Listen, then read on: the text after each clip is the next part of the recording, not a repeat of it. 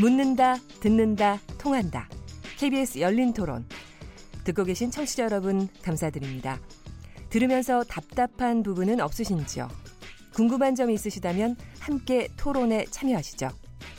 유료 문자 9730을 이용하시면 됩니다. 단문은 50원, 장문은 100원의 정보 이용료가 있습니다. 스마트폰 어플리케이션 KBS 모바일 콩을 통해서도 무료로 참여하실 수 있습니다. KBS 열린 토론은 언제나 열려 있습니다. 듣고 계신 KBS 열린 토론은 매일 밤 0시 5분에 재방송됩니다.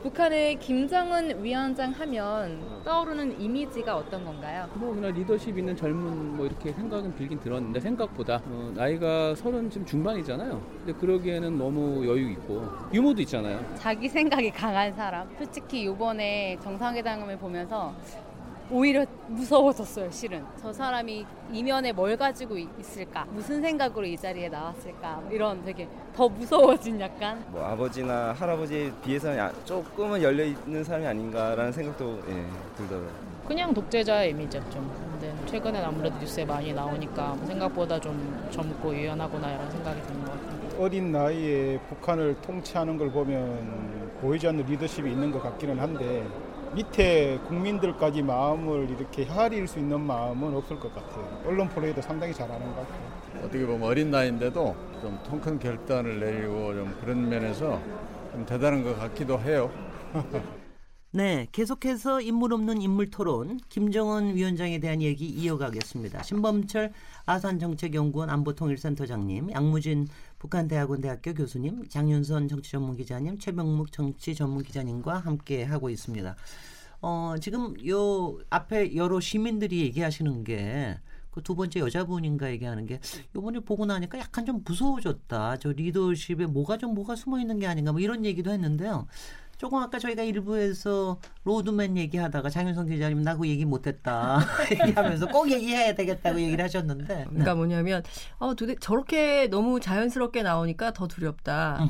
음, 저 뒤에 혹시 뭐 숨겨진 비수가 있는 거 아니냐. 그러니까 저는 이게 그동안 켜켜이 쌓인 불신의 결과라고 생각을 하고 그동안 북한에 대해서 우리가 좋은 거 별로 배우지 못했거든요. 그러니까 주로 이제 체제에 대해서 굉장히 그 반민주적이고 폭력적이고 아주 끔찍한 나라 인권도 보장되지 않는 이렇게 배웠기 때문에 그 교육을 받은 세대들은 당연히 저런 반응을 할 수밖에 없고 앞으로 이제 변화되는 과정 속에서 북한이 어떻게 보여주느냐에 따라서 상당히 바뀔 수 있는 여지가 있다고 생각을 하고요.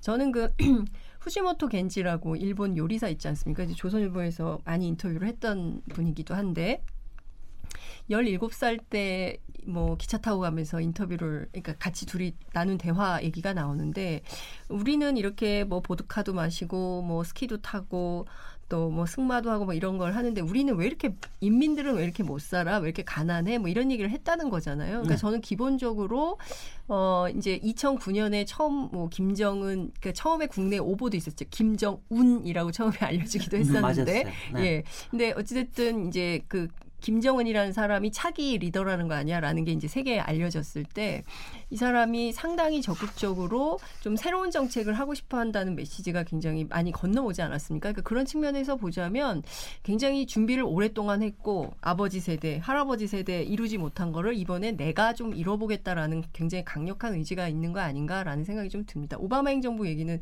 이어서 네. 계속하겠습니다. 오바마 행정부에 대한 얘기는 조금 아, 왜냐하면 사실은 그 궁금증이 다들 있어요. 일반 국민들 사이에서도 아니 이렇게 어떻게 보면 뭐 절대 쉽지 않아 이렇게 너무 쉽게 되는 일을 올해 와서 몇 달 동안에 이렇게 쉽게 되는 일을 왜 그동안 못했을까? 그동안 이걸 누가 피해왔던 건가? 어떻게 됐던 건가? 아니면 북한의 스케줄대로 가는 건가? 뭐 이런 거에 대한 좀 여러 가지 좀 의문들이 있습니다. 그리고 그동안 오바마 솔직히 제가 알기에는 이제 오바마 행정부는 솔직히 북한 문제에 별로 관심이 없었다. 저 이런 쪽의 관심 때문에 그랬다고 저는 알고 있는데 어떻게 해석들 하고 계십니까, 양무진 교수님?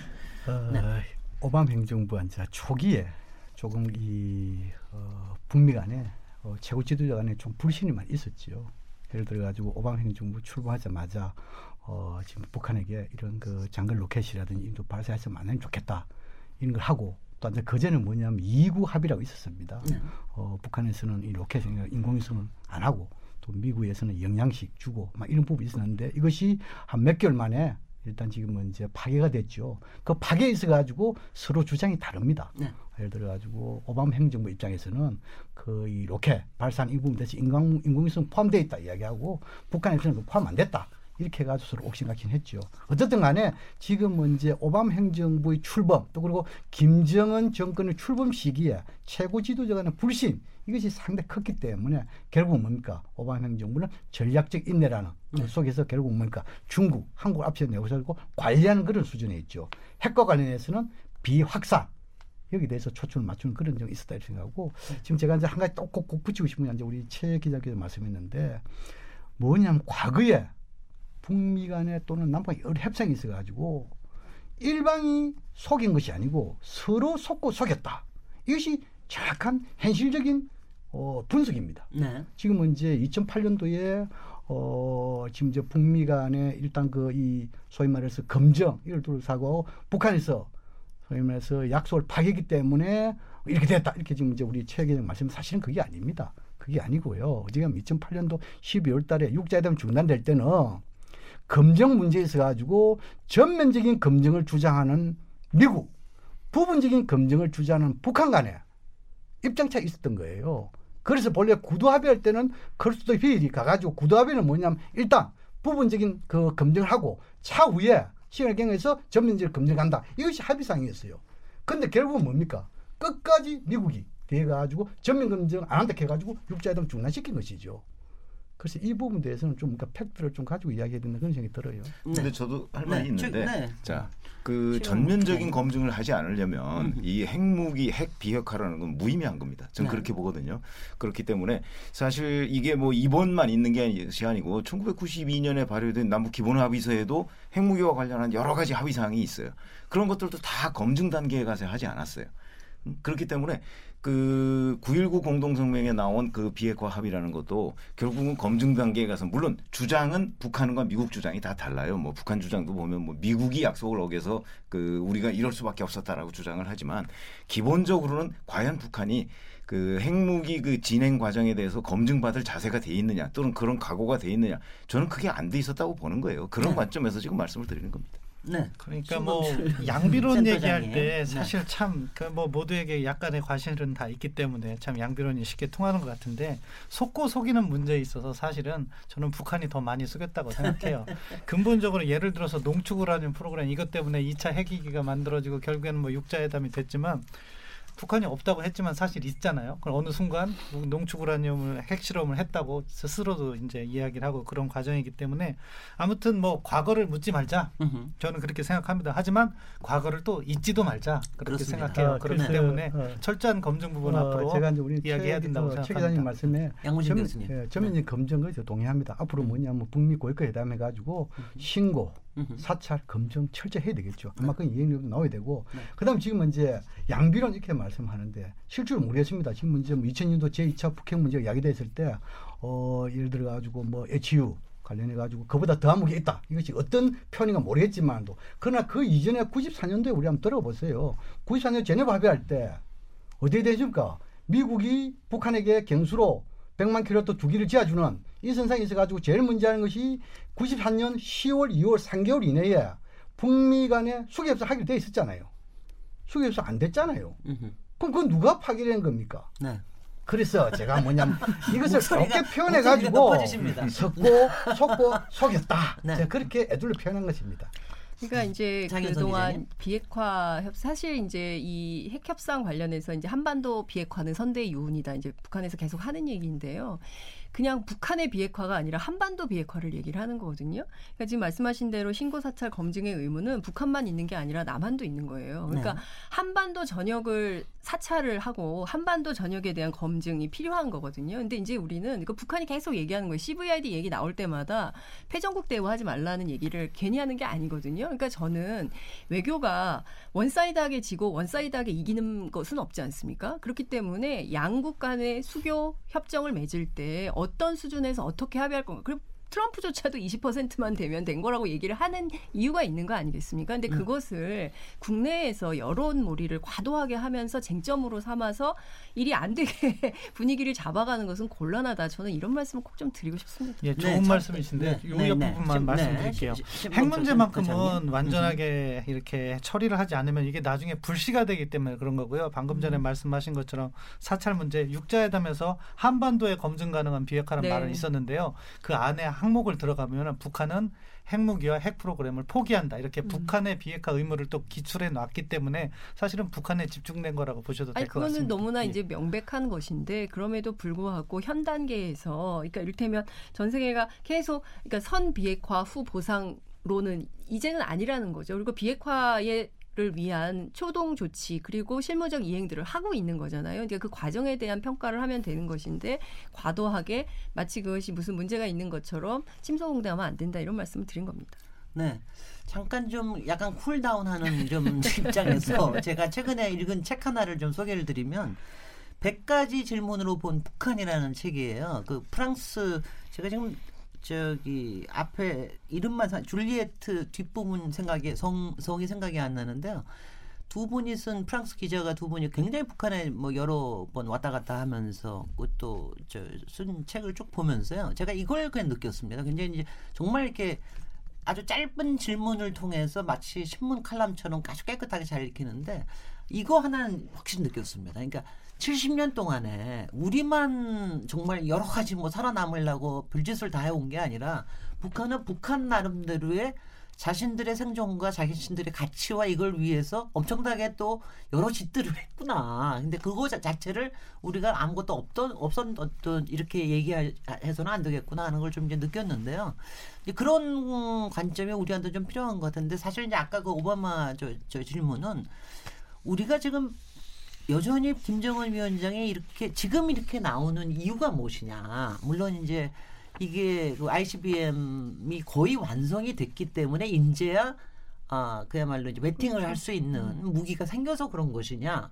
아니면 이제 조금 아직도 불안해하는 거는 혹시 한국의 진보 쪽의 정권이 들어와서 문재인 정부 쪽에서 훨씬 더 좀 좀 친하게 갈 수 있기 때문에 이렇게 좀 나오는 것이냐. 아니면 트럼프 물론 트럼프가 지- 트럼프의 지금 트럼프 대통령의 지금의 역학 때문에 생기는 이런 것들이 있는데 근데 왜 지금이냐. 그러니까 과연 한 4년 전에 이 박근혜 정부 때 만약 이걸 좀 했었으면 뭐 좀 달르지 달르, 달랐을까. 사실 오바마 정부가 관심이 없는 건 그렇다고 치고 한국 쪽에서 오히려 사실 미국 정부를 좀 끌고 가야 되는 게 있지 않습니까? 근데 그때도 그런 게 가능했을까? 양무진 교수님 저는 그 사실 그게 평소에 굉장히 궁금합니다.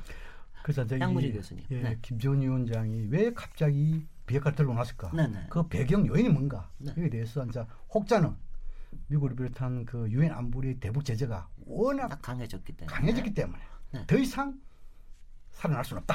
뭐 이렇게 이야기하는 사람이 있고 또 혹자는 트럼프 대통령이 불확실성을 가진 상태에서 언제 어느 시점에서 어디에 다시 말해 참수 작전을 관련해 가지고 군사적인 타격을 할 수 없다.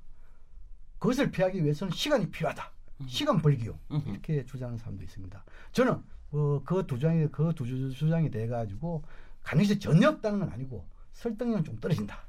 오히려 김정은 위원장이 지금까지 백년 노선을 종료하고 사회주 경제 건설이라는 새로운 노선 이런 거 봤을 때 저는 향후 5년 후의 북한 상황을 나름대로 예측한 것이 아니겠느냐. 음흠. 다시 말해가지고 지금은 이제 북한 주민들이 5만 4천 명의 개성공단 근로자들 있죠. 한국이 잘 사는 잘 알고 있죠. 두 번째로 10만 명 이상이 북한 근로자 해외에서 경험한 사례가 있습니다. 그러면 해외와 북한을 비교할 수 있겠죠. 또 그리고 지금 이제 장마당 현재 약 400에서 450개의 장마당이 있습니다. 이 장마당이 북중 국경 지역을 통해 가지고 중국이 잘 살아가는 걸 보였죠. 네. 또 뭡니까? 어, 이 여러 가지 테프라지 이걸 통해 가지고 한류 이런 것도 있죠. 네. 이런 상황 보면 지금은 이제 북한 주민들이 향후 5년 후에 보면은 북한 당국에 대한 기대 수준, 경제 발전 기대 수준이 굉장히 높아질 것이라고 때문에. 김정일 이제 판단한 것이죠. 네. 그런데 지금 문제 상을 보면은 오히려 뭡니까? 주민들의 기대 수준 높아지고 국제적 압박 제재 소리에서 강해 강해지고 네. 더 어려운 공작경이 있어요. 네. 그렇다면 지금은 이제 핵무기를 가지고 미국으로부터의 체제 보장은 가능할지 몰라도 내부로부터의 체제 보장은 상당히 어려워질 수 있다. 그래서 그 당시 지금 현재는 호미를 막을 것, 가래도 못 막을 수 있다. 뭐 이런 차원에서 저는 김정은 위원장이 비핵화라는 결단을 내린 것이 아니겠냐 네. 그렇게 추정합니다. 네. 덧붙이실 거 있습니까? 아니 네, 그러니까 네. 저- 여러 가지 분석이. 있는 건데 지금 네. 말씀하신 대로 근데 음. 이제 사실 누구도 뚜렷한 근거를 가지고 설명할 수는 없어요. 그렇죠. 어, 뭐 북한이라는 데가 워낙 정보가 제한돼 있으니까. 근데 저는 그 여러 가지 분석 중에 제가 좀 무게 중심을 두고 있는 분석은 이런 거예요. 그 북한이 이미 핵 보유국이 됐다 이렇게 네. 보거든요. 그러니까 국제 사회에서 이제 우리는 더 이상 약소국이 아니다. 우리는 굉장한 정도로 그 강대국 반열에 들어섰다. 그런 좀 자신감이 있다고 봐요. 네. 그 자신감 속에서 자 이제는 그 핵을 포기하는 것이 아니고 그냥 핵을 감축하는 정도를 가지고 미국하고 협상을 할 수 있겠다 라고 판단을 하는 것이 아닌가 그런 데에 저는 굉장히 관심을 가지고 보거든요. 네. 물론 이것이 뭐 100%는 아니지만 거기에다가 플러스 지금 말씀하셨듯이 앞으로 2, 3년, 5년까지를 내다보는지 모르지만 하여튼 2, 3년 후에 지금과 같은 제재와 압박이 그 계속될 경우에 어떤 북한 경제 뭐 이런 거에 대한 걱정 뭐 이런 것까지도 전부 다 그 가미해서 그렇다면 미국과 협상을 하자. 근데 그 협상이 저는 아직까지 자 완전한 이제 그 CVID 형의 비핵화냐 아니면 핵 감축이냐 하는 데에. 대해 그 판단을 유보하고 있는 상태입니다. 의심은 거두지 않아야 된다고 생각을 합니다. 저도. 음. 그리고 북한도 김정은 위원장도 그거 알고 있을 겁니다. 우리가 의심을 거두지 않는다는 근데 걸. 이제 저는 이 네, 부분을 좀 기자님. 주목을 네. 해봐야 될 것 같은데요. 그러니까, 그러니까 북한이 핵무력을 서- 핵무력 완성을 선언하고 핵국가가 됐다. 뭐 이렇게 이제 분석을 할 수는 있는데 그럼 북한은 도대체 핵무기를 왜 갖게 되었는가? 그러니까 왜 북한에게는 핵무기가 필요했나? 그러니까 어, 그 원인을 좀 따져볼 필요가 있지 않냐라는 겁니다. 그러니까 북한이 좋아. 전 세계 다 끝장낼 거야. 3차 세계대전으로 다 죽자. 이런 차원에서 핵무기를 개발한 것인지 그게 아니라 협상용으로 우리를 좀 봐주세요. 우리가 좀 살게끔 국제사회에서 우리를 대접해달라는 용으로 한 것인지. 그래서 결국은 ICBM이라는 무기가 미국 본토를 향해서 날아갈 수 있는 것까지 확인이 됐을 때 미국이 협상장에 나올 수 있게 된 것인지 저는 이 부분에 대한 분석이 좀 필요하다라는 말씀을 좀 드리고 싶고요. 북한, 그러니까 김정은 위원장이 처음 이제 그 얼굴을 드러낸 게 이- 아까 제가 2009년이라고 말씀을 드렸는데 이때 무슨 얘기를 하냐면 지식경제 시대를 얘기를 하거든요. 그리고 2012년 강성대국이 되겠다고 선포 를 했어요. 물론 이제 안 됐지만 어, 그래서 북한이 원하는 바는 북한의 전략 노선은 원래부터 이른바 강성국가 강성대국 그러니까 경제적으로 잘 사는 나라를 만들고 싶었던 거 아닌가라는 생각을 좀 하게 됩니다. 그리고 그때 무슨 얘기를 하냐면요. 세세기 산업혁명은 최첨단 돌파전으로 우리식의 지식경제 강국을 일떠 세우기 위한 성스러운 투쟁이다. 뭐 이런 얘기를 해요. 네. 북한식으로. 그러니까 네. 무슨 얘기냐면 이게 2012년 신년 공동 사설에 나온 얘기거든요. 네. 그러니까 이미 북한은 핵무기를 갖고 있지만 핵무기를 가지고 다 죽자가 아니라 핵무기를 협상용으로 내세워서 새로운 사회주의 경, 경제 건설을 하고자 하는 목표가 굉장히 강했었다. 그러니까 그런 차원에서 놓고 보자면 지금 움직이는 이 노선은 굉장히 자연스러운 거라고 볼 수 있고 그런데 북한 입장에서도 언제 세계가 우리를 공격할지 모르기 때문에 의심스럽지 않겠어요? 그러니까 네. 반대로 생각을 해보면 네. 그러니까 그런 측면에서 보자면 믿을 만한 파트너가 필요했는데 마침 어, 촛불 혁명 이후에 문재인 대통령이 당선이 됐고 어, 2017년 7월 쾌로버 재단 연설에서 한반도 운전자론을 얘기하면서 우리 운명을 우리 스스로 개척해야 된다라고 네. 얘기를 했기 때문에 우리 역사상 처음으로 남한과 북한의 지도자가 중심이 돼서 이런 판을 만들 수 있게 된 거 아닌가. 그러니까 결과적으로 보면 오늘날 이 판을 만들게 된 결정타는 우리 정부가 해낸 거다. 그렇기 때문에 과거에 박근혜 정부에서 하긴 굉장히 어려웠던 것이다. 물론 통일 하시는군요. 대박은 주장을 했었지만 저는 그렇게 네. 해석을 합니다. 네. 그 1990년대 초에 이제 소련 저기 연방 무너지고 난 다음에 거의 그때 잘하면 북미 수교까지도 갈 수 있을 수도 있어서 사실 그때 뭔가 좀 잘했으면 지금 여, 여, 여태까지 한반도의 운명이 굉장히 달라질 그럼요. 수 있었을 것 같은데 그걸 제대로 좀 못 잡아가지고 그때 한번 역사에 정말 순간이 하나 있었는데 말이죠. 근데 아, 이번에도 그때도 정상회담 하려고 그랬죠. 그럼요. 근데 그때도 김일성이 김영삼- 죽는 바람에 안 된 거죠. 아, 아니, 아니요. 글쎄요. 김영삼 대통령이 그런 말씀도 하셨죠. 그렇죠. 네. 네, 네. 그래서 아니 그때 그 그때 김일성 주석이 그렇게 북미 수교를 하려고 정말 노력을 많이 했다고 그럽니다. 그래서 그때도 근데 만약에 그게 안 되니까 그 다음부터 핵실험에 더 그렇죠. 많이 매달리게 된 뭐 만약에. 그때도 이제 네. 김영삼 대통령과 그 남북 정상회담을 정말 했다면 했다면. 1994년에 네, 뭐 예정이 돼. 있었잖아요. 네. 그러면 정말 김일성 주석이야말로 그런 거를 결단을 내릴 수 있는 사람이에요. 그렇죠. 그리고 결단을 네. 내렸을 때 북한 내에 아무도 반대 못하는 분위기 아니겠습니까? 네.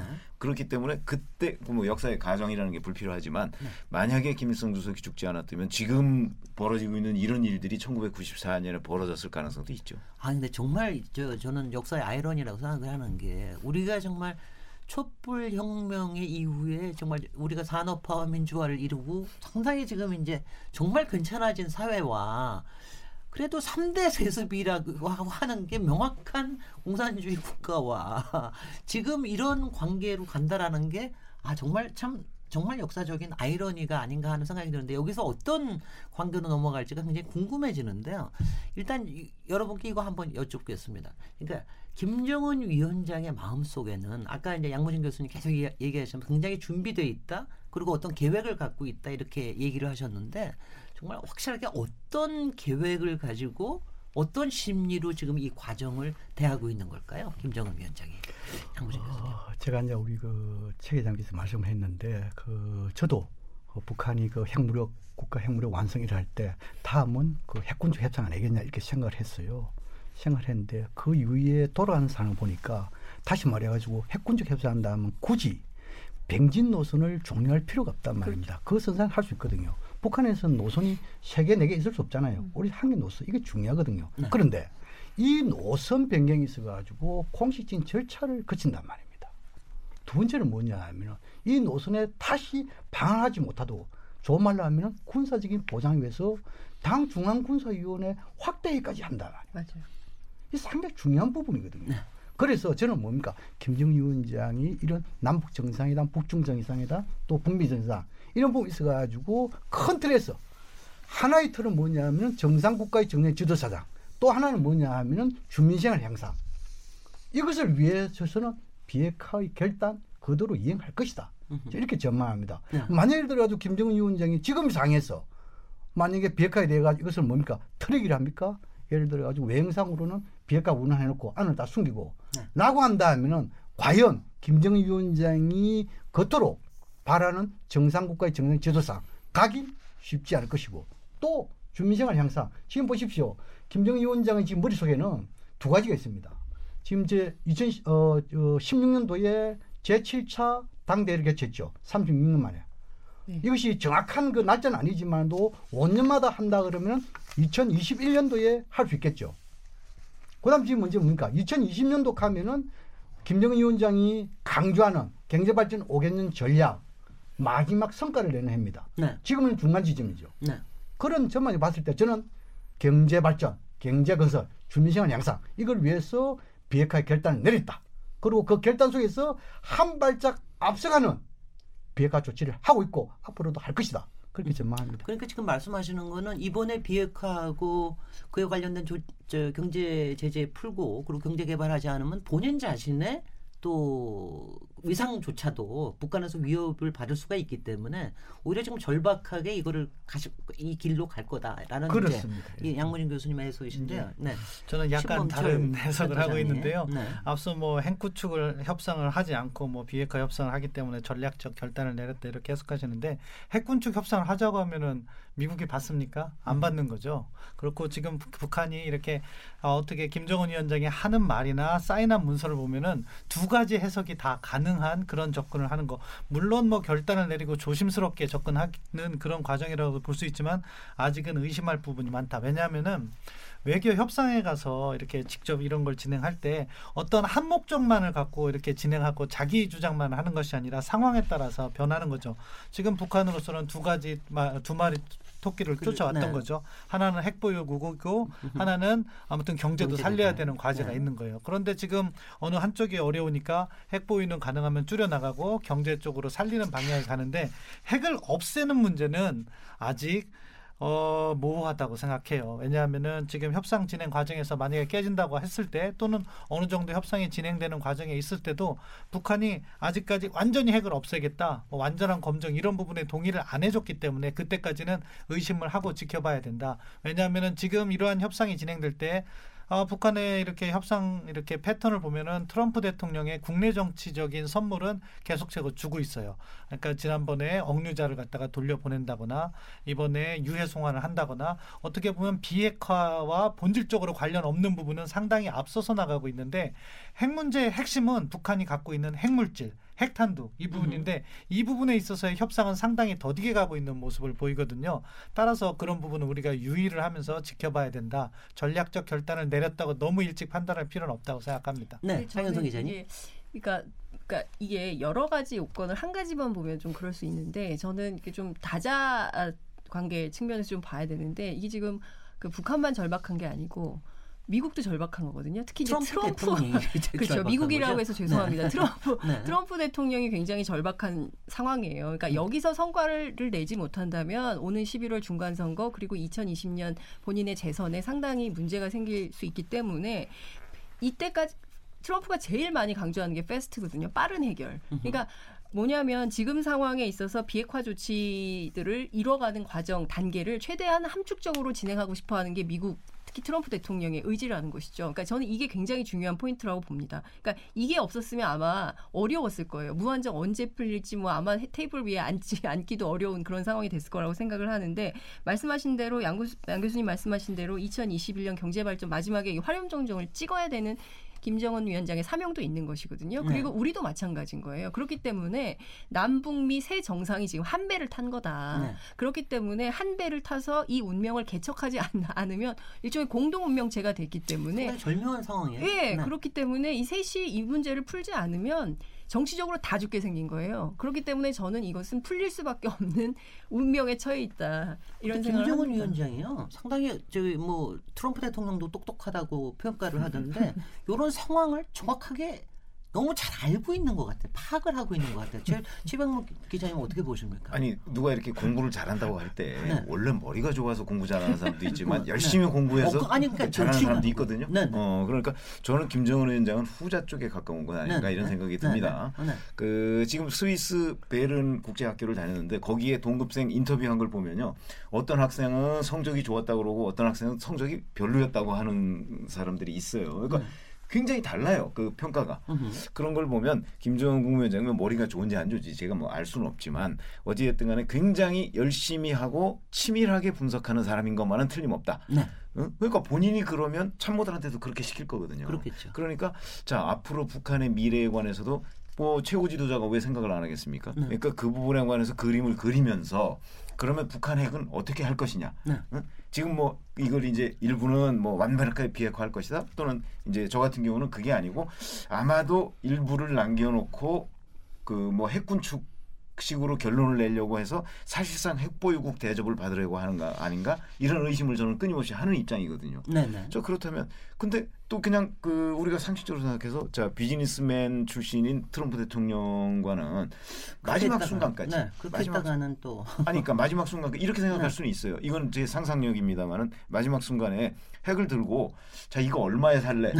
뭐 비싸게 네. 쳐주면 팔고 아니면 안 팔아. 네. 그러니까 이런 식의 협상을 벌일 수도 있다고 생각하거든요. 네. 네, 네. 그래서 저는 아직도 김정은 국무위원장이 완벽하게 비핵화의 결단을 내리지 않았다. 네. 여전히 의심을 해봐야 된다. 이런 네. 입장에 있다. 이렇게 봅니다. 아니 저는 뭐 충분히 이해가 갑니다. 저는 충분히 이해가 가고요. 그러니까 그 저 그러니까 95년인가요? 그 무슨 이름이 뭐였죠? 무슨 고난의 대행진인가요? 고난의 행군. 고난의 행군.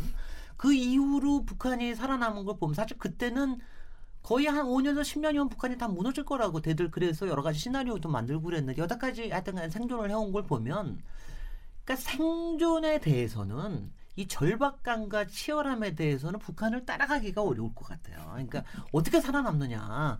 그러니까 거기에서는 딱 본인들의 레짐뿐만이 아니라 하여튼 뭐 여러 가지가 있겠지만 그래서 굉장히 여러 가지 정보력에 대해서도 판단에 대해서도 또 이 외교에 대해서도 굉장히 절박하게 하고 있는 게 아닌가 뭐 이런 생각은 좀 들었습니다.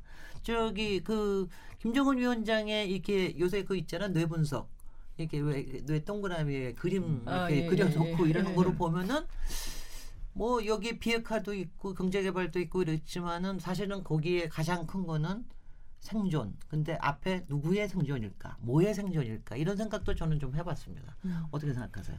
예, 뭐 아무래도 네, 신범철 자기의. 생존이 곧 북한의 생존이라고 그렇게 믿고 있을 겁니다. 어려서부터 그렇게 네, 교육 네. 받아왔고, 네. 근데 전반적인 김정은 위원장의 외교를 평가해 보면은요, 기획력이 뛰어나고 실행력도 음. 뛰어난 것 같은데, 다만 행보가 좀 너무 빠르다 이런 평가를 해보게 되는데요. 아, 기획력이 뛰어나다는 것은 어쨌든 우리 한국 정부가 평창 프로세스를 제안했을 때 북한 나름대로 이렇게 기획을 많이 했을 겁니다. 아 그러면은 남북 관계를 튼 다음에 미국하고의 관계를 개선하고 그 과정에서 중국을 적절히 활용하면서 북한의 이익을 극대화하자 이런 접근을 했을 것이고 아마 그런 쪽으로 가고 있는 측면에서 기획을 잘 했다 이렇게 네. 평가를 할수 있어요. 네. 실행력이 뛰어나다는 것은 그 외교의 현장에서 김정은 위원장의 메시지 저는 아까 우리 최 기자님께서 말씀하신 것처럼 아, 어떻게 보면은 개인의 능력도 있지만 밑에서 잘 받쳐주는 측면도 있어요. 그럼에도 불구하고 그것을 잘 소화해내는 능력도 뛰어나다고 생각합니다. 네. 뭐 남북 정상회담에서의 발언이라든가 미국 정상회담에서의 모두 발언 같은 거 보면 아, 이 정도는 평가해 줄 만하다고 생각합니다. 다만 이제 어, 또 다른 측면에서 행보가 빠르다는 것은 사실 이번에 3차 방중은 시기적으로 저는 부적절했다고 봐요. 왜냐하면은 아, 아, 미국 정상회담을 해서 어느 정도 합의문도 나오고 그 다음 단계로 이행해 나가는 신뢰를 쌓아가야 될 때 있어서 미국이 견제하고 있는 중국을 한 번 더 찾아갔다는 것은 어떻게 음. 보면은 가장 협상의 주 파트너인 미국의 신뢰를 잃을 수가 있어요. 그래서 조금 빠른 행보를 했다. 조금 늦춰도 되는 부분에 있어서 왜냐하면 폼페이오 국무장관이 가는 게 비핵화 과정에서 상당히 중요한 의미를 지니게 되거든요. 왜냐 미국의 입장에서는 사실은 어, 정상회담에서 많은 것을 합의하려고 했는데 결국에는 북측에서 동의하지 않았기 때문에 포괄적 합의만 한 것이고 그 다음에 어떻게 폼페이오 국무장관이 가겠다 이렇게 밝힌 상황이었거든요. 네. 그러니까 이런 행보는 앞으로 어떻게 파급 효과를 가져올지 지켜봐야 된다고 생각합니다. 교수님. 그게 제가 제가 질문하고 싶은 거 정말 왜냐하면 저도요. 우리 지금 두 달입니다. 물론 1월 달부터 시작을 했지만 두 달 동안 헉헉헉헉 하거든요. 그리고 이제 북미 정상회담 지금 끝난 지 딱 일주일밖에 안 됐습니다. 지금 뭐 굉장히 시간이 많이 지난 것 같아요. 근데 이렇게 많은 일들이 일어나는 게 지금 우리가 모르는 실무진들의 생각들과 그 다음에 그야말로 탑들의 여러 가지들이 일어나고 있기 때문인 건지 아니면 지금 말씀하신 대로 약간 좀 너무 빠르다 이게 진행되고 있는 게 그리고 저도 사실은 저 중국 방문 같은 거는 사실 한 조금 더 있다 가지 않을까 폼페이오하고 여러 가지 정리되고 난 다음에 가지 않을까 이런 생각을 했는데 그래서 어떻게 보십니까 양무진 교수님? 그렇죠. 뭐 지금 뭐 이제 그 어디에 기준을 그 두느냐에 따라 가지고 네. 평가는 수 있겠죠. 예를 들어 비핵화 이렇게 하면은 비핵화 속도 늦다 이렇게 볼 수 있는 것이고 네. 지금 과거에 지금 이제 전혀 생각해 못한 3개월 동안에 김정은 위원장이 한 다섯 여섯 차례 이 미국, 한국, 그렇죠. 중국 정상회담 네, 네. 이것은 상당히 그렇습니다. 빠른 부분이겠죠. 네. 그래서 저는 지금은 이제 아마 김정은 위원장이 나름대로 방금 이야기하는 두 가지의 목표 음. 정상국가의 정상인 지도자상 음. 또 그리고 저 경제 발전 이 측면에서 바삐 정상 외교를 하고 있다. 네. 저는 그렇게 보거든요. 네. 그런 측면 봤을 때 저는 뭐 정상을 하고 있고 그다음 지금 아까 이게 어 이 3차 이 방중 여기 대해서 상당히 시기 빨랐다. 미국에 오해 소지가 있다 이렇게 말씀하는데 물론 그걸 할 수 있겠죠. 근데 트럼프 대통령이 대국의 대법만 지도자 같으면은 그것을 뭡니까 오히려 윈윈하도록 이야기를 해야 되겠죠. 예를 들어 가지고 지금은 이제 김정은 위원장이 비핵화에 대한 행동 조치를 하면서 가지고 바라는 건 뭡니까 두 가지 아닙니까? 하나는 뭐냐면 안보 우려사항을 해소하는 거고 또 하나는 경제 우려사항을 해소하는 것이잖아요. 그런데 미국이 지금 이제 정치 구조상 한꺼번에 두, 두 가지 다할수 없잖아요. 네. 그렇다면 지금은 이제 안보 룰상에서도 의회와 협의하지 않은 상태에서 할 수 있는 부분이 있죠. 이것이 지금 이제 한미 군사훈련 중단이라든지 또는 뭡니까 종전선언이라든지 이런 것이 할수 있겠죠. 근데 지금 이제 경제 우려사항은 의회하고 협조를 하기 때문에 못하기 때문에 결국 뭡니까 북한도 그걸 잘 알고 있겠죠.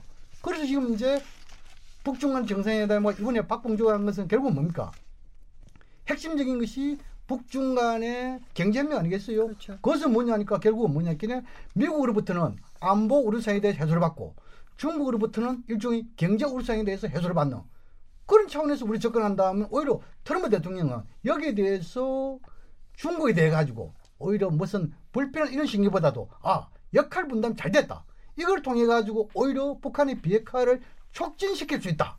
이렇게 좀 더 긍정적인 마인드를 가지고 하면은 서로 다 좋을 건데 그런 게 아니다 말입니다. 그래서 통큰 지도자상을 보여주면 좋겠다. 센터장님. 아무튼 저는 그렇게 생각해요. 미국의 입장에서 볼 때는 결국에는 북한의 비핵화 조치와 안보 우려상 뭐 해소라고 하셨는데 안보적 보장 그리고 경제적 보장 미국이 생각하는 제재라고 생각할 겁니다.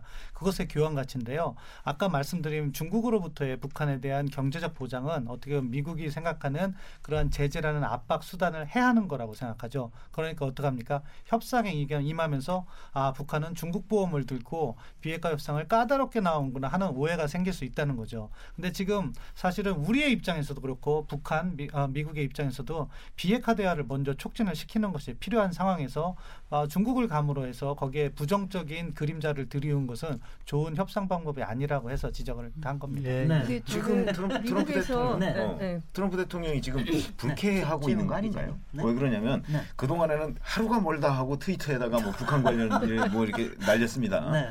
그런데 최근 며칠간 전혀 없어요. 그리고 이제 오늘 그 사실은 그거는 팩트 자체가 확인 안 되는 건데 아직 네. 뭐 유해 200구를 송환받았다 뭐 이렇게 네. 얘기를 했어요. 네. 근데 그게 정말 오늘이냐 아니면 앞으로 한 일, 하루나 이틀 뒤냐 뭐 음. 이런 논란이 있더군요 네. 현재 어찌됐든 간에 그건 이제 비핵화 본질하고는 상관없는 거고 그런 점에서 본다면 세 번째로 김정은 국무위원장이 방중한 것은 트럼프가 역시 뭔가 하여튼 갸우뚱하고 있는 것이 아닌가 그래서 그 관련한 코멘트가 전혀 없잖아요 트위터에 아 근데 제가 보기에 생각이 지금 들어요. 그 멜라니아하고 싸우고 있지 않습니까? 이민자 정책 가지고 지금 부부 싸움이 네, 났어요. 예, 그렇기 때문에 이 급한 멕시코 예. 난민 때문에 또 깨졌어요. 예, 그렇기 때문에 부부 싸움이 났기 때문에 이거 부- 집안의 불부터 좀 꺼야 되는 트럼프의 의제가 있고 또 하나는 저는 이런 거예요. 그러니까 트럼프 대통령이 북미 정상회담 끝나고 기자회견을 할 때 각국에 대한 사의를 표명했습니다. 그때 제일 먼저 등장한 나라가 우리 정부고요. 그다음 이 중국 중국이고 그 다음이 일본이고 이런 거예요. 그러니까 뭐냐면 어 동부가 지금 다자 안보 체제 얘기가 나오고 있는데 그러니까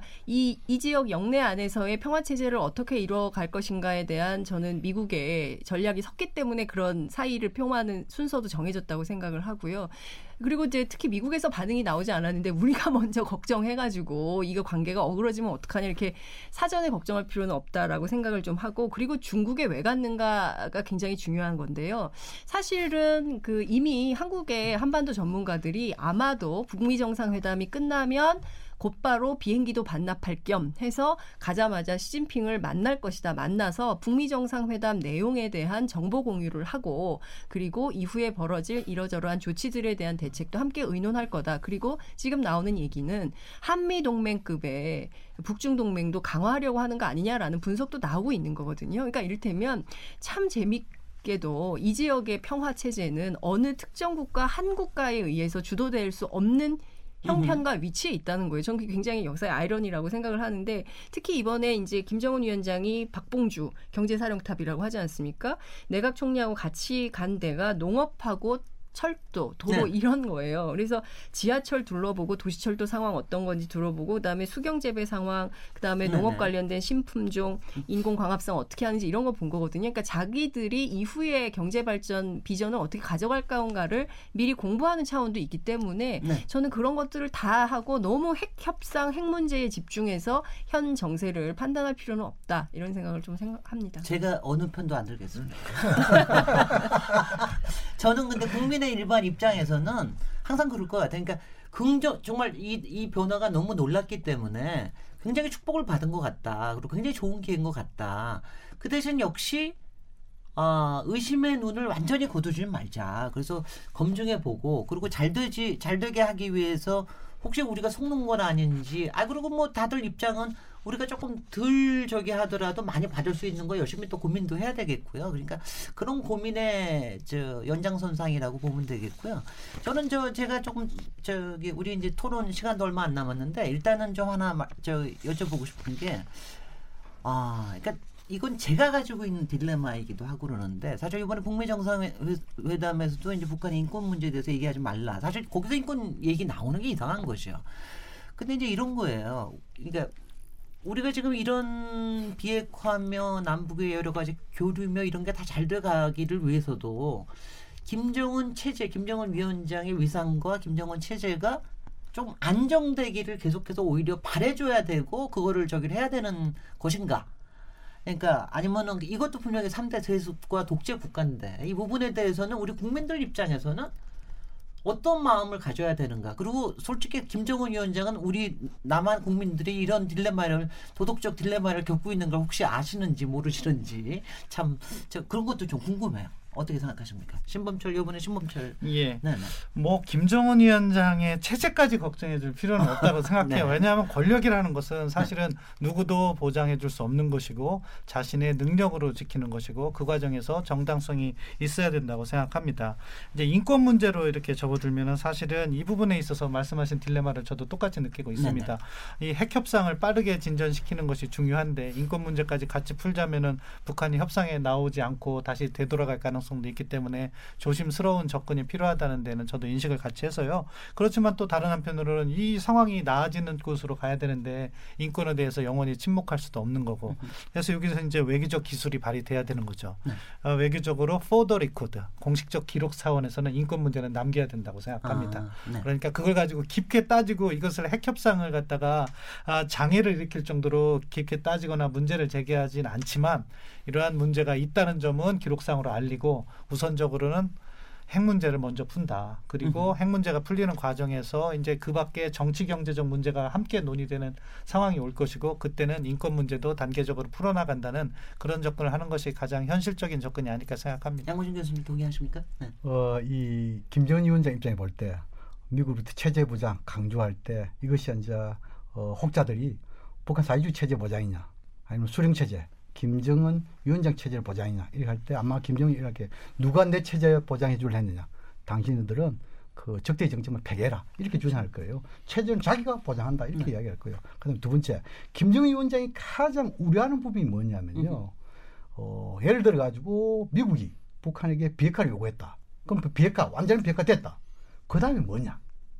이것도 또 궁금해합니다. 네. 그 다음에는 아마 인권이 아니겠냐? 네. 그럼 인권이 끝나면 뭐냐? 개혁 개방 아니겠냐? 음. 개혁 개방 끝나면 뭐냐? 반종교 아니겠냐? 그러면 결국은 뭡니까? 끝도 없다는 것이죠. 이것이 김정은 위원장 제일 우려되는 사안이에요. 네. 그래서 오히려 김정은 위원장이 지금 이제 미국 트럼프 행정부가 첫 그 비핵화 일할 때 일괄 타결 이렇게 이야기했는데 오히려 김정은 위원장이 일괄 타결을 원하고 있을지도 모릅니다. 한 방에 다 끝내자. 음. 근데 그게 쉽지 않지요. 그래서 지금 이제 우리가 뭐냐 하면 이런 비핵화와 이런 그 이 인권이라든지 이것은 뭐냐 하면 우선순위 있긴 있습니다. 지금 이제 비핵화 중이라고 인권 문제 이건 인류 보편적 가치이기 때문에 등한시 할 수는 없겠지요. 네. 그래서 지금 이제 신센터님께서 역사적 기록 남을 필요겠죠. 근데 비핵화의 진행 와중에는 이런 인권 이슈가 부각되지 않도록 하고 특히나 당국 간의 인권 문제를 직접 검증하는 것은 결국은 비핵화에도 도움되지 않고 인권 문제에 도움되지 않다 생각합니다. 오히려 당국 간에는 하나 이슈에 집중하고 NGO 단체라든지 의회라든지 또 유엔 기구라든지 이런 측면에서 북한의 인권 문제를 좀 더 집중 거론해 가지고 북한하고 유엔하고 또는 북한하고 EU하고 인권 대화를 할 수 있도록 실질적으로 대화를 통해서 문제 해결할 수 있는 그런 방향을 가는 것이 현실적인 해법이다. 네. 그렇게 생각합니다. 네. 저도 저도 기- 제 네, 나름대로의 네. 현실적인 해법을 제시하자면 예. 자, 해- 그 미국과 북한이 이제 합의 사항을 냈다고 치자고요. 합의 사항을 냈고 비핵화와 관련한 이러이러한 절차를 밟- 밟아서 언제까지 한다 그랬는데 그게 이제 그 트럼프 행정부가 바뀌더라도 그 사실은 계속 유지될 수 있도록 하는 게 북한의 목표 아니겠습니까? 북한 미국의 정권 바뀐다고 합의 사항이 다 그럼요. 무너지면 곤란하잖아요. 네. 그런 불안감이 있을 거라고요. 그렇게 되면 결국 의회 차원에서 이걸 조약 수준으로 비준을 받아야 돼요. 근데 우리가 잘 아시, 아시지만 인권 문제가 거기에 담겨져 있지 않으면 어떤 형태로든 의회 차원의 비준이 안 될 거예요. 쉽지가 그렇기 때문에 저는 트럼프 대통령이 적어도 그 그걸 장애 비핵화 과정에 어떤 장애물로 등장해서는 안 되겠지만 이런 현실적인 이유들을 저는 김정은 국무위원장한테 설명을 해야 된다고 봐요. 음흠. 북한 체제와 미국 체제는 다르다. 음. 우리는 의회를 통과해야 되는데 의회를 통과하려면 인권 문제에 대한 적어도 겉으로 뭔가 해결되는 해소되는 듯한 모습을 보이지 않고서는 우리 의회를 통과할 수가 없다. 그러니까 이 부분을 내가 공개적으로 막 노골적으로 저 제기하지는 않겠지만 어찌 됐든 간에 성의를 좀 보여달라 하는 얘기를 하지 않으면 네. 실제 의회 통과 안 될 겁니다. 그런 점에서 저는 어떤 식으로든 비공개든 이런 뭐 자리에서든 다뤄야 된다 이렇게 보는 거죠. 네. 그러니까 저는 그 지금. 트럼프 대통령이 인권 얘기하기 굉장히 곤란한 형편 아닙니까? 아니 뭐 G7하고도 본국에서 한 싸우고 짓도 있는데. 예, 본인이 본국에서 한 짓도 있기 때문에 남의 나라 인권에 대해서 얘기하기 굉장히 곤란할 거예요. 아마 어, 그러나 우리가 이쯤면 서방 세계의 눈 그리고 보편적 인권, 세계 인권의 관점에서 보자면 북한 인권 문제 얘기해야죠. 그런데 우리가 얘기하는 것하고 또 북한 사회 내부에서 자기들은 못 느끼겠습니까? 그러니까 이를테면 뭡니까 레드벨벳이 와서 공연할 때 그 노래 몰라서 그 사람들 가만히 있겠어요. 저는 네. 그렇지 않다고 생각합니다. 근데 어쨌든 그 체제의 특수성이 있고 뭐 우리가 내재적 접근을 못하기 때문에 알 수는 없지만 그 사회 나름대로 그 사람들이 판단하고 어, 움직일 거라고 저는 생각을 합니다. 그러니까 아랍의 봄 있잖아요. 그리고 사실 그 동구가 무너질 때 어, 동유 저 뭡니까 동독의 시민들이 민주화 운동을 제일 먼저 한 거 아니겠어요? 저는 이런 역사적 경험을 놓고 볼 때 아 왜 북한 사람들이라고 민주주의 안 하고 싶겠어요? 저는 할 거라고 보고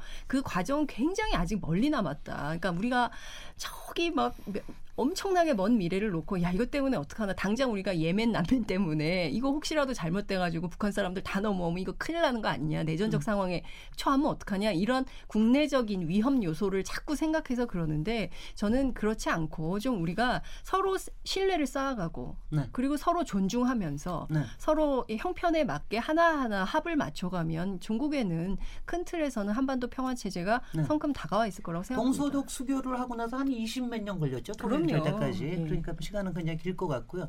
이 질문 저기를 하죠. 지금 이제 김정 김정은 위원장이 어떤 인물인지는 우리가 아직도 잘 모르겠으나 김정은 위원장을 인터뷰를 한번 해야 된다니까요. 네, 그래서 인터뷰를 누가 먼저 하는지 우리 저걸 해봅시다. 우리 여기 다 기자님들 계시니까 다 같이 경쟁을 해보죠. 김정은 위원장의 주변 인물들, 특히 김정은 위원장의 심리적 또 여러 가지 뭐 안정성과 뭐 목, 목표성을 이렇게 좀 같이 만들어가는 이런 주변 인물들을 이렇게 보이십니까? 네. 네. 보입니, 보, 보이십니까? 그, 그 얘기를 잠깐 해보죠. 예. 네. 아니, 그거야. 어, 양무준 교수 뭐 아니, 아니, 얘기하시죠. 양- 양무준 교수는 제일 잘 알고 계시죠. 왜냐면 그게 변화가 없어요. 네. 어, 그 선대부터 계속해서 내려오던 그 사람들 북한에는 정년이 없잖아요. 네. 그러다 보니까 김영남 응? 좋은데. 민주위원장, 상임위원장 뭐 같은 경우는 지금 뭐 90이 다 됐지 않습니까? 네, 네. 그리고 뭐 나머지도 뭐 대개 보면 뭐 70몇 세, 뭐 네. 80세, 뭐뭐 대개 이래요. 네. 그렇기 때문에 이 사람들은 다 그 어떤 김일성 내지는 저 김정일 국방위원장 시대, 시대부터 계속해서 이 김씨 일가를 보좌해 오던 팀이에요. 그런 점에서 본다면 그 사람들이 내는 아이디어도 사실 제가 볼 땐 그렇게 대단한 거 없을 음. 거라고요. 그러니까 그 중에서 아마 김정은 위원장이 자기 좀 입맛에 맞는 걸 한, 하는 건데 그게 이제 아버지와 좀 다르, 다르기 때문에 지금 우리가 여기까지 온것 아닌가 음, 네. 이런 생각이 듭니다. 네, 네, 양무진 교수님. 예, 그 북한은 보통 인사하기 너무 노장층 좋아지요. 네. 근데 저 김정은 위원장이 제가 보기에는 그 본인의 판단이 가장 중요하다 생각해요. 이 아버지하고 이 김정은 위원장하고 틀린 점이 뭐냐면 아버지는 인터넷 통해 가지고 국제사회 변화 모습을 볼 수 있는 능력이 안 그때 됩니다. 어 그럼 그때는 아직 그렇게 스마트폰 시대가 아니었습니다. 뭐 어떻든 간에 네. 2000년 이후도 영- 보더라도 영어도 잘 안 돼요. 네, 영어도 안 되고. 예. 네, 네. 그다음에 네. 뭐냐 하니까 거의 참모들의 이런 그 의견을 주로 듣고 자기 판단하는. 그런데 김정은 위원장은 인터넷을 통해 가지고 네. 직접 하- 국제사회 변화 모습을 다 알 수 있어요. 네. 그래서 이것이 상당히 중요한 부분이죠. 그다음 지금 이제 우리가 지금 이제 스위스 베른 학교 이것은 소위 말 상당 부분 엘리트 뭐 이런 또 뭡니까 검수적 하는 곳이 아니에요. 음흠. 공립학교잖아요. 네. 아주 평범한 학교단 말이에요. 네. 여기서 자기가 공부를 배운 거 있잖아요. 이것은 평범한 사람이 그때부터 된 것이죠. 어떻든 간에 지금 이제 김정은 위원장은 본인이 이런 모든 국제사회 변화를 능력, 그 볼 수 있는 능력이 있고 두 번째는 뭐냐면 가장 중요한 여동생 네. 김여정이가 나름대로 합리적이고 객관적이라고 카리스마는 김여정 부부장이 더 있는 것 어, 같이 뭐, 보이던데. 예, 지금 이제 일부 김여정을 만난 사람들, 이래 들어보니까 김여정이가 상당히 합리적이다. 네. 이런 이야기를 주로 하는 사람이 있어요. 또 우리 지금 이제 아마 이 조영원이라든지 이렇게 다 따르는 사람들 있지 않습니까? 이 사람들도 좀 뭐랄까, 김정일 위원장의 그냥 명이 아니고 나름대로 국제사회 변화에서 이렇게 가야 된다는 것을 좀 직간접적으로 조언이라고 하지만도 이야기를 하는 인물들이 있다. 저는 네. 그렇게 알고 있습니다. 네, 네. 이제 뭐 기본적으로 네. 몇 가지로 분석해 볼 필요가 있는데 뭐 아참 그러니까 자신의 비서 역할을 하면서도 혈연인 김여정이 가장 음. 측근이라고 보겠지만 네. 이 정권을 유지하는 데 있어서는 권력형 참모가 있고 어떻게 보면 테크노크라시라고 할 수 있는 기술형 참모가 있다고 봅니다. 그 네. 권력형 참모는 아무래도 조직 지도부와 자기네 측근 서기국 출신들 그러니까 김창선 부장이라든가 아, 우리 양 교수님께서 얘기하신 뭐 조용원, 아, 조연준, 마원춘 이렇게 조직 지도부에서 support를 해왔던 인물들 그분들이 아마 권력형 참모라고 볼 수 있을 거고요. 정책형 참모 같은 경우에는 이번에 남북 관계나 뭐 이번 미국 관계에 있어서 김영철 그렇지만 전통적인 외교 차원에서는 이제 리용호 외무상이 이제 등장을 할 거라고 생각하는데요. 그런 분들이 있을 테고 아 그리고 군 차원에서는 노광철 인민무력부장이라든가 김수길 총정치국장 이런 측근들의 보좌를 받으면서 국정을 운영하고 있다 그렇게 생각합니다. 네 네. 아, 우리 열띠게 얘기하다 보니까는요 마무리 말씀을 제가 청하지도 못할 정도로 지금 아주 여기까지 왔습니다. 그래서 인사만 해야 될 것 같고요. 오늘 인물 없는 인물 토론 기- 김정은 위원장을 대상으로 해서 저 얘기를 나눠봤는데요. 신범철 안보통일센터 센터장님, 양무진 북한대학원 교수님, 장윤선 기자님, 최병묵 기자님 이렇게 네 분과 같이 했고요. 감사합니다. 예, 감사합니다. 네. 청취자 여러분, 오늘 토론 어떻게 들으셨나요? 다양한 시선을 가진 패널들과 함께 얘기 나누면서 저는 오늘 또 하나 배웠습니다. 아, 사람에게는 역시 여러 가지 면이 있다. 그리고 사람은 끊임없이 변한다. 그리고 그 사람은 또 여러 가지 역사와 희망을 가진다. 이런 생각을 했습니다. 김정은 위원장에게 바라는 시민들의 목소리가 있습니다. 그거 들으면서 오늘 토론 마무리하도록 하겠습니다. 감사합니다.